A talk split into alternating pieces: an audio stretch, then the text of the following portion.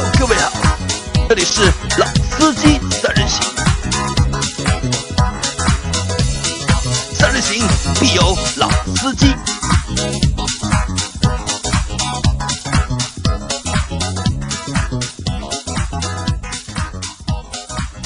Hello，大家好，欢迎收听《老司机三人行》，我是周老师。大家好，我是杨磊，大家好，我是韩佳。啊、今天和杨磊、韩佳一起聊聊广州车展，广州车展广州车展已经结束了，对吧？对没有结束，啊广州车展是快结束二十六号结束，哦，十六号就是我们啊媒体比较关注的，其实已经结束了。之后就是普通观众去看了嘛，对吧？广州车展作为一个地方性的车展，每年都举办，但是好像所有的厂家啊对这个广州车展都蛮关注的。你们知道原因吗？呃，可能是我觉得可能会和两个原因有关，一个是它是在十一月份举办嘛，就是年底嘛，就是每年的就是其实是最后的一个大展了，应该是。啊，可能厂家对，因为年底我们知道就是年底的这个销售啊，也是一个就是可能就是冲量的一个时候，可能商家对在十一月份办的那个车展会比较关注一点啊。我觉得是这样，因为马上要新的一年来了，广州车展是一个发布新车的一个好时机啊，对，的新车上了以后，然后明年对吧，为明年的销售打基础，所以广州车展比较比较火。另外一个，因为广州那边车企也多，啊，对对对对吧？广汽本田啊、丰田啊那边有很多对吧？传广汽传祺啊，对吧？广汽下面其实有很多品牌。那在主场办展的话，那肯定也是不遗余力的去推广自己的产品。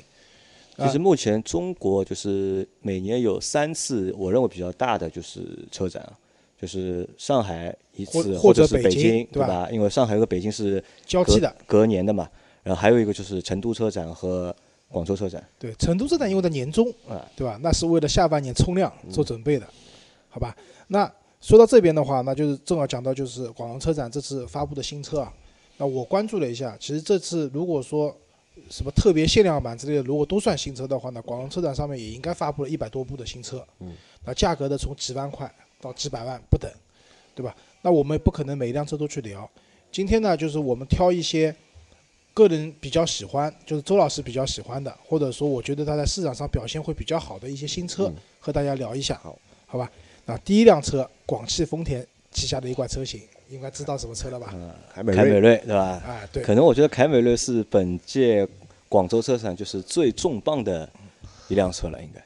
对啊、对的，因为怎么说，嗯对相对于预期之后的一个市场销量的角度来讲的话，那全新一代的凯美瑞，因为它也是全新换代了嘛，嗯也不是所谓的什么一八款升级，那这个车子的话肯定是非常重磅的，也是对于想买 B 级车的人来讲一个非常重要的车型。嗯对吧，还记得吧？我们上周吧，上周还是前一周，上上周做过一期就是丰田对吧？极致实用的啊，丰田，丰田对吧？对，但是我觉得凯美瑞一上市啊，就给我们啪啪打脸了，就，对吧？这次的就是新的凯美瑞，就是上了之后啊，就是我们看单看它那个外形好了，其实和之前啊就有着就是非常大的的变化。嗯，而且这个变化我觉得还不是单纯的就是形象上面有变化，可能就是整个追求的取向，取向或者气质就是完全发生了一个变化。嗯，你们是怎么看待就是新的这个？我不同意啊，我觉得没有打脸。啊，那你说就凯美瑞这辆车啊，就从外观设计、内饰的设计来讲的话，感觉好像它有不一样了，对吧？跟丰田永远不一样，但它骨子里面其实是一样的。那这次上市的车型分为普通版、运动版，运动版还有一个混合动力的混动嗯混动版，对吧？那我看了一下，就是2.0的车子配 6AT 的变速箱，嗯，这是一个非常标准的配置。那我觉得接下来也是它会跑量比较多的，因为价格便宜嘛，对吧？然后二点五的车型的话，它是这次丰田总算升级了八 AT 的变速箱八 AT，嗯，对吧？然后那个混动版的车型的话，那因为是混动嘛，用的是它的那个丰丰田自己的那个 ECVT，对吧？然后车子的官方的公布油耗都不高的，二点零的话大概嗯六升左右吧，二点五的话也就六升出头。那个最吸引人的话，我觉得是那个混动版的四点一升的官方那个公布的油耗。嗯那我因为我朋友开雷克萨斯的那个混动车型嘛，这个油耗确实，如果说你极致的去开的话，真的是有有机会做到四点几升的这样的一个油耗的。但是你平时随便放开开的话，百公里油耗也就在五升到六升之间，确实是蛮省的。但是啊，这次它那个混混动版的车型的这个售价，我觉得还是蛮偏高，我觉得。对吧？顶配的车型二十七万多了，对吧？然后怎么讲呢？我是觉得丰田的车子这辆凯美瑞其实有点像，怎么讲？之前那个锐志的不是锐志，呃就是通用发布的那个新君威，啊，新君威啊，就新君威本来是走运动路线的，对吧？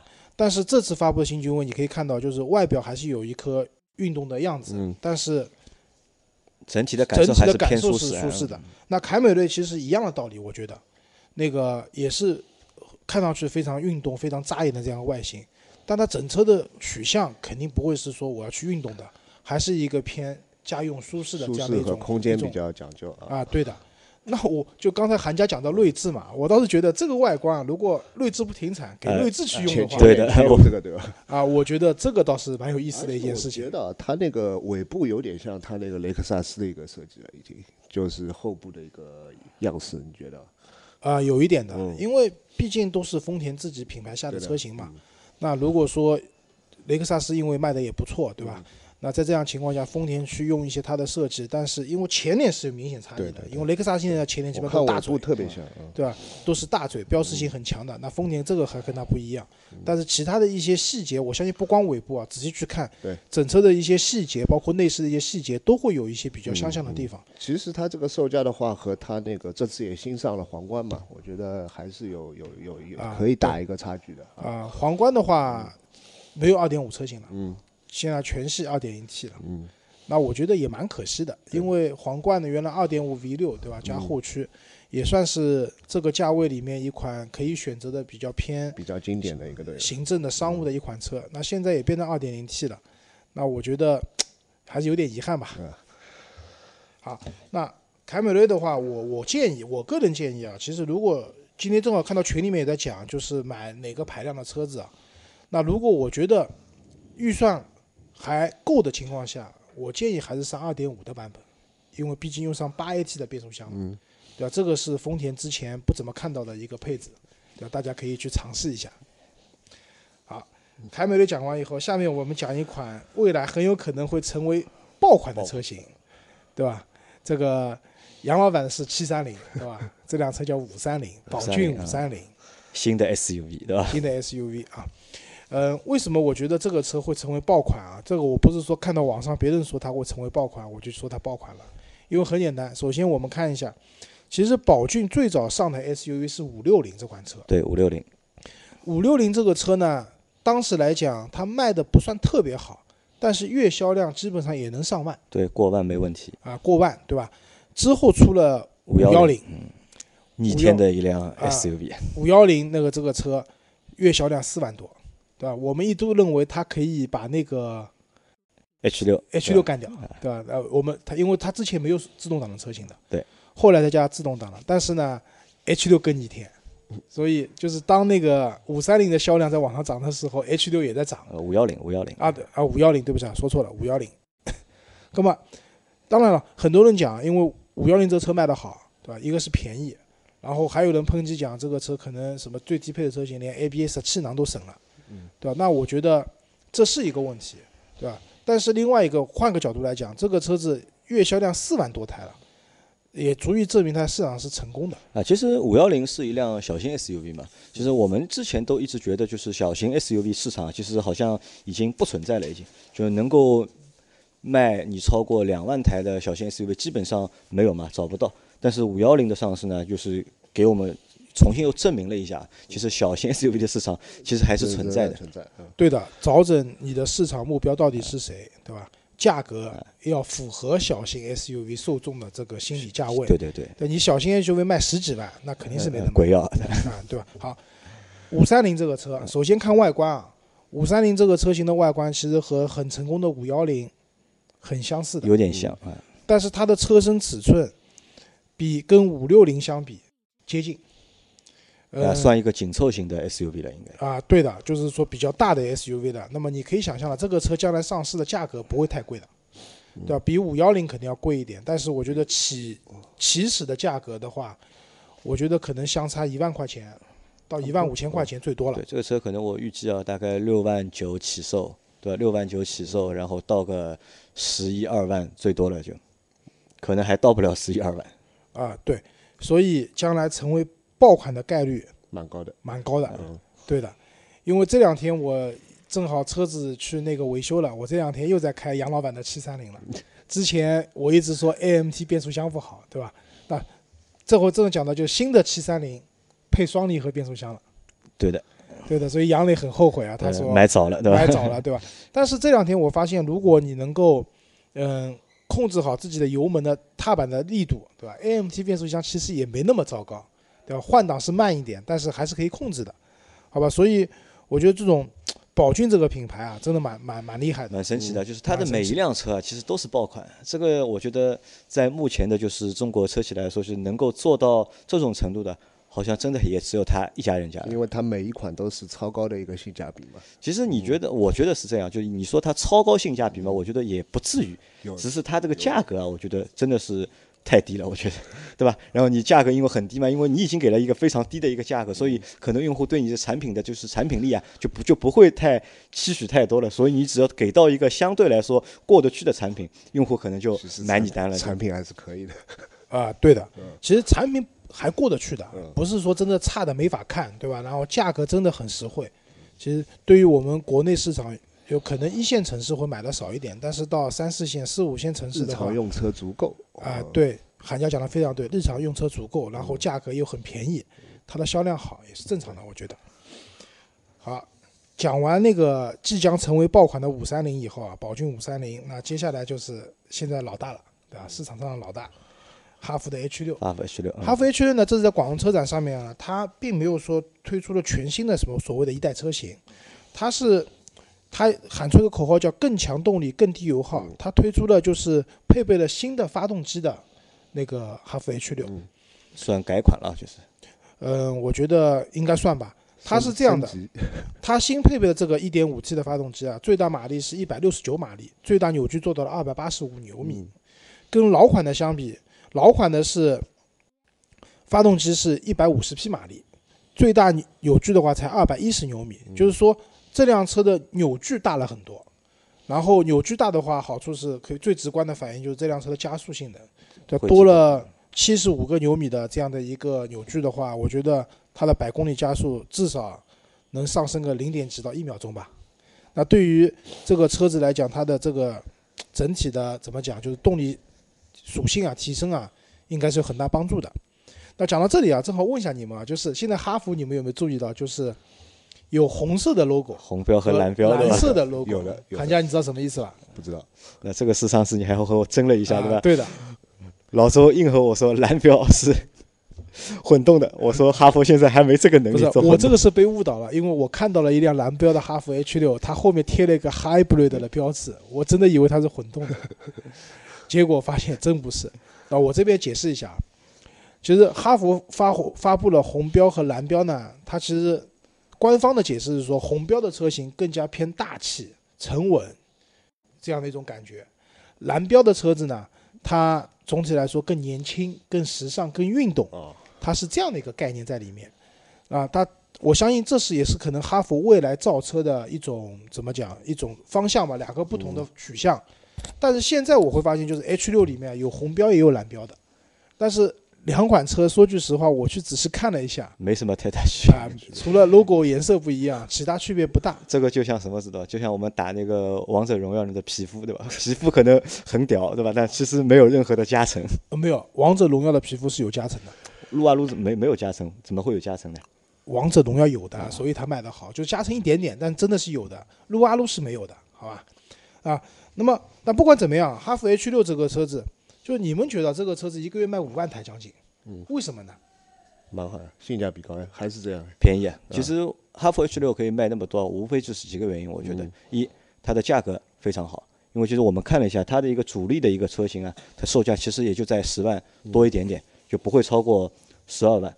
大多数就是用户选都是十万到十二万这个区间里面，而且它这个尺寸又够用，算一个就是紧凑型的 SUV，但它在紧凑里面又不算太小，啊，对，空间其实还过得去的。那我觉得就够了。就是用户可能就这两个东西，从价格、外观、实用性上取一个非常综合的一个，我就买这个。哎，对的，其实真的你要和就是长城 H 六去比的话，就是同同类的产品的话，就是别的几个品牌可能就是在价格上面都要做不过它。嗯，你们讲的这个我都同意的。那我补充一点啊，不知道你们同意吧？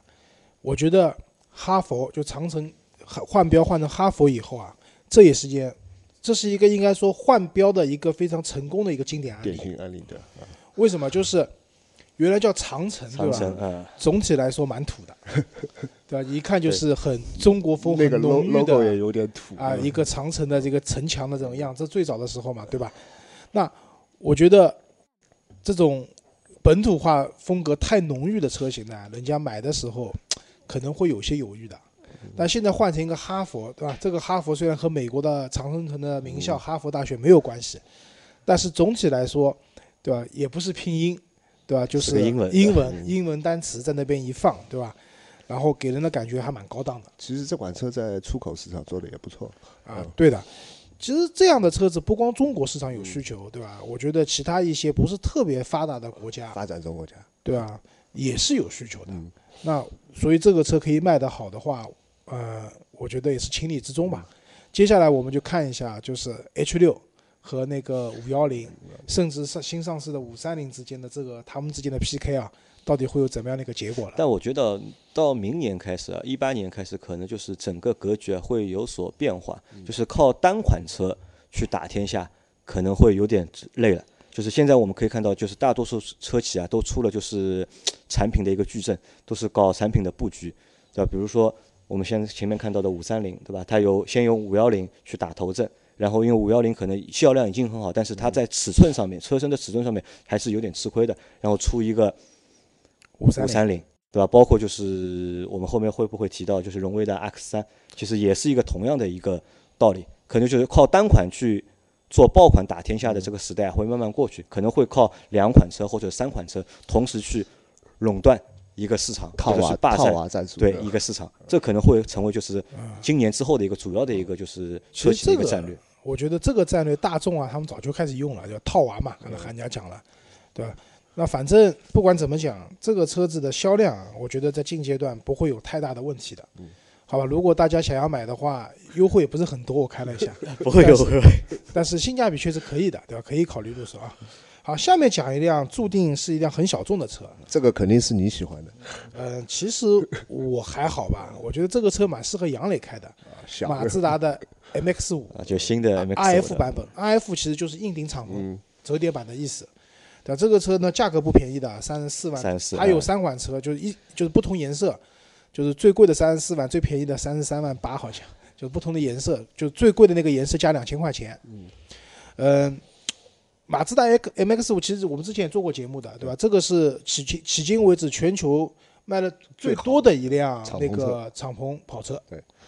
对吧？这个车子在中国呢，当然我们看到比较少，因为中国本身对敞篷需求也少，嗯天气不好，对吧？那个敞篷开不了，然后可能中国人的用车观念对用敞篷这样的车型可能也不太能接受，嗯对吧？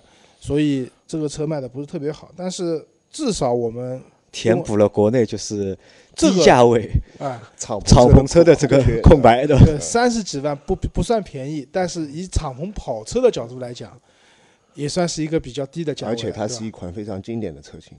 非常经典的车型，对对的，马自达的那个这个车应该是中置后驱的吧，它是前置后驱的，就是它是一个比较纯正的一个一个跑车的这样的一个设计，不管是发动机的布局啊、驱动形式啊等等，那车是比较小的一个车。那这里讲这个车的原因是什么呢？因为其实刚刚杨磊已经提前讲掉，因为原来我们可能要买敞篷车的话，比如说你买那个保时捷的盒子，现在这个车起价也要五十八六十万的样子，对吧？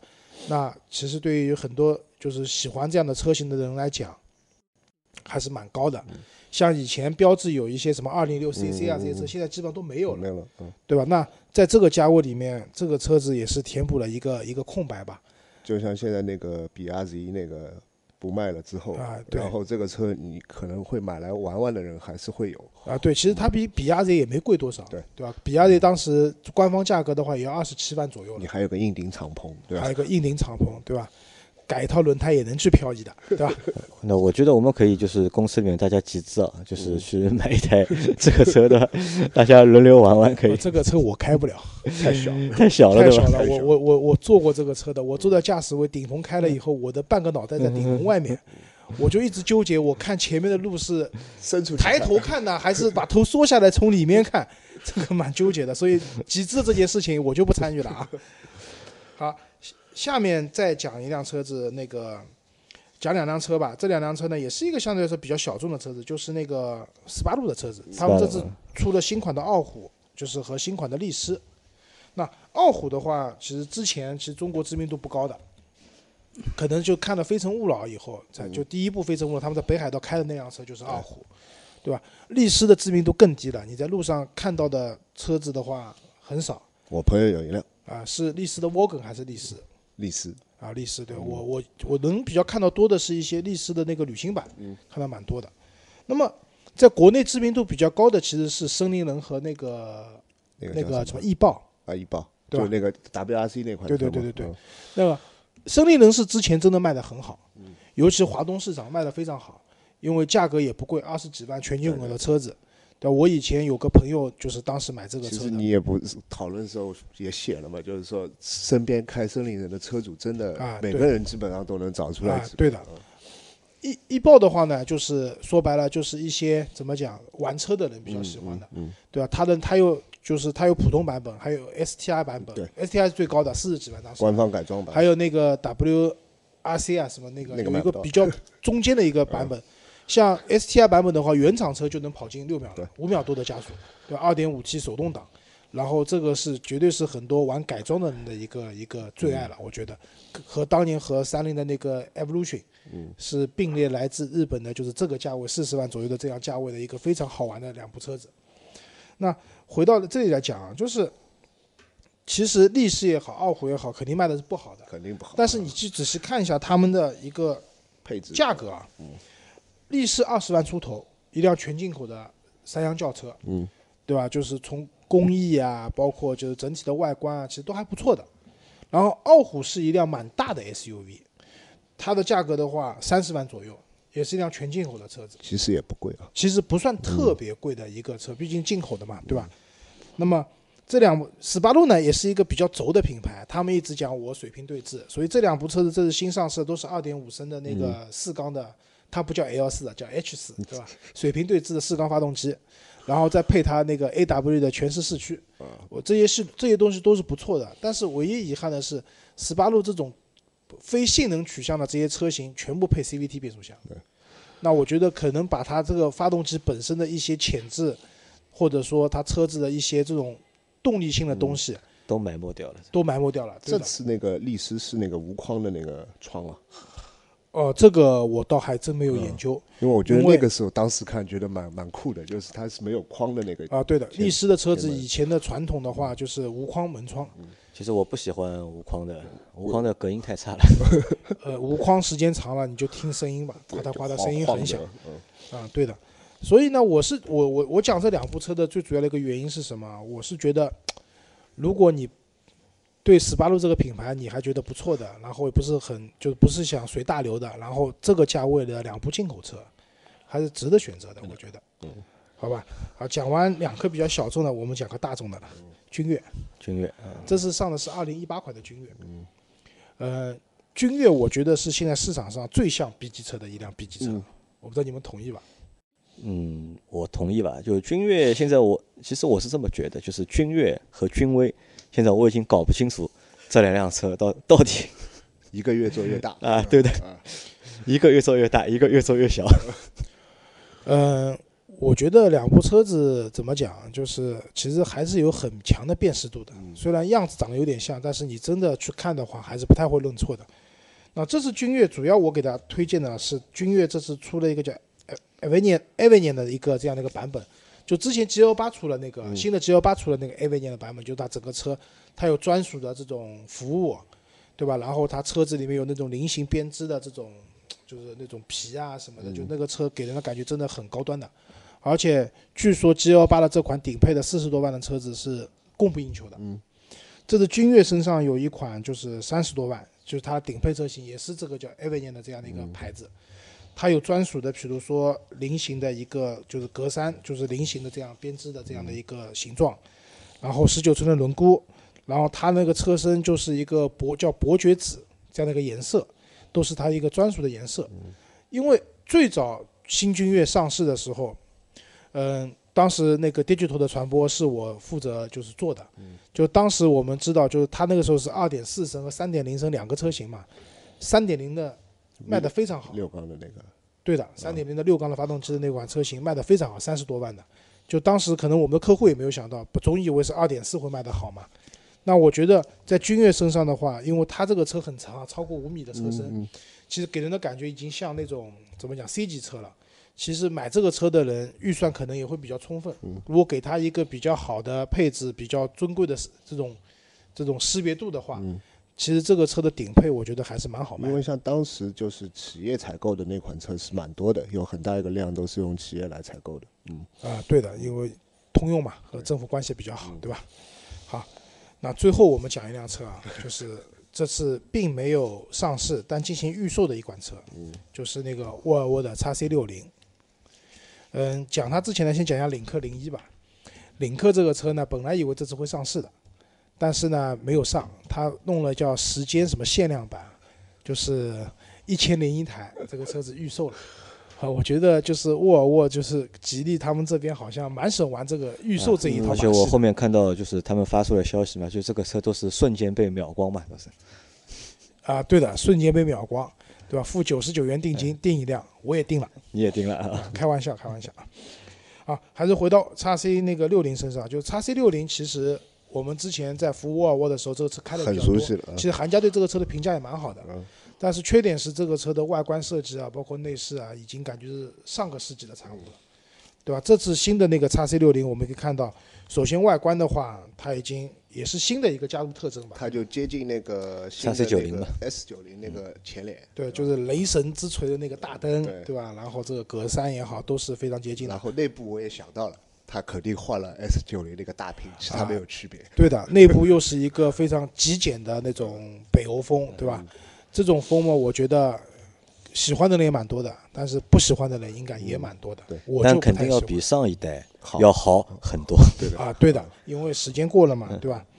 但是呢，它这次预售价是三十八万起，分 T 四、T 五和 T 八三个版本。T 八应该就是那个混动混动的混动，T 四是二点零 T 低功率，T 五是二点零 T 高功率，高功率，整个售价三十八万起，一直到大概六七十万的样子。它是个作死的价格，对吧？对那我是觉得啊他们，因为之前的上海车展，其实这辆车已经出来了，对吧？对，没来。上海车展来的时候，应该是一辆进口的，没有来。叫了很久了。上海车展当时是进口版的，应该对对吧？那这次我觉得国产了嘛，那我觉得该上市了。对，因为其实留给叉 C 六零的时间不多的。对的，真的不多。为什么？我觉得叉 C 六零整个一个红利期也就是半年，明年奥迪全新的 Q 五，而且是 Q 五 L 要上市，嗯，宝马的叉三要国产，其实我觉得它的上市已经晚了很久，它已经已经错过了一个很大的市场。啊，对的。然后刚才讲到的，还有捷豹的 F Pace 明年也要国产，这些车型无论从品牌对吧，从这个车的整体的给人的感觉，可能都比叉 C 六零要好。我觉得都要优于叉 C 六零。而且我相信那些车的起步价格不会比它贵的。按照现在这个预售价来看的话，那如果到那个时候，嗯，我觉得叉 C 六零只能和谁去抢市场？CT 五。CT 五啊，但是 CT 五跟 CT 五抢市场的话，唯一的我觉得就是抢的方法就是比价格了，拼价格了。所以叉 C 六零在这次广东车展上没上，我不知道什么原因啊。但总体来说，会错过它一个非常好的一个销售的时机。好，那刚才讲的那些车是老周比较关注的，这是上海车展的一些，嗯、比较那个热，我觉得会市场上比较广州车展啊，广州车展上比较热门或者说比较喜欢的车型吧。然后杨磊刚刚讲的那个荣威的 RX 三呢，这个车子没有放在这篇文章里面，也没有放在这次讨论。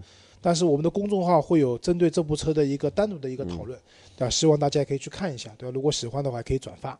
好，可以。好吧我们这期节目就先到这里，好，谢谢大家。谢谢大家下次再见，再见拜拜。